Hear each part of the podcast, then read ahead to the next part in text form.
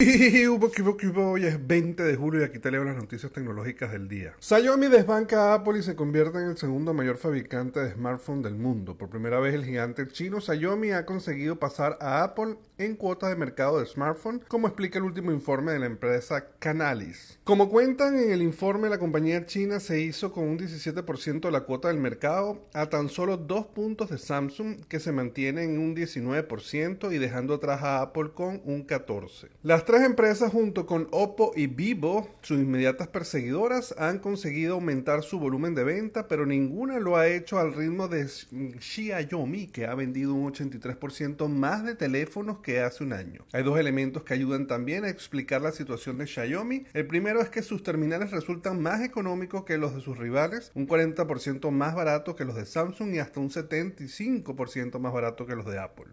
Y el segundo es que tanto Apple como Samsung se reservan grandes desembarcos para el siguiente trimestre. De todas formas, el buen hacer de Xiaomi y de otras marcas chinas como Oppo o Vivo es innegable y se avecina una batalla dura en el mercado de los smartphones, especialmente ante la escasez de los semiconductores que afectan tanto al mercado de tecnología. Por otro lado, Apple podría lanzar un iPhone sin botones físicos. Parece que Apple podría despedirse definitivamente de los botones físicos en sus próximos smartphones, como ha develado Apple Insider. Apple ha registrado una patente con la de que se sustituiría los botones físicos por dispositivos de entrada de detección capacitiva o simples agujeros.